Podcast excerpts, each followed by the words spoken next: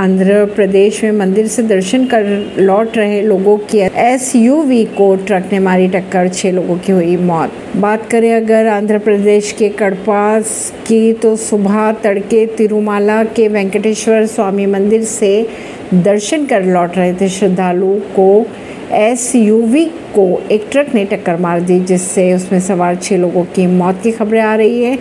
खबरों के अनुसार एसयूवी में 12 लोग सवार थे और बाकी बचे घायलों को अनंतपुर रेफर किया गया, जहां मृतकों की भी पहचान नहीं की गई। प्रशांत किशोर को चलने में हो रही दिक्कत के चलते 25 दिन के लिए स्थगित की गई पदयात्रा। पूर्व केंद्रीय शिक्षा मंत्री डॉक्टर निशंक को लंदन में भारत गौरव सम्मान से किया गया सम्मानित। महाराष्ट्र के अकोला के बाद अहमदनगर में 2 गुटों में हुई हिंसक झड़प, 5 लोग हुए घायल। ऐसी ही खबरों को जानने के लिए जुड़े रहिए जनता से रिश्ता पॉडकास्ट से। प्रवीण श्रीनिधि दिल्ली से।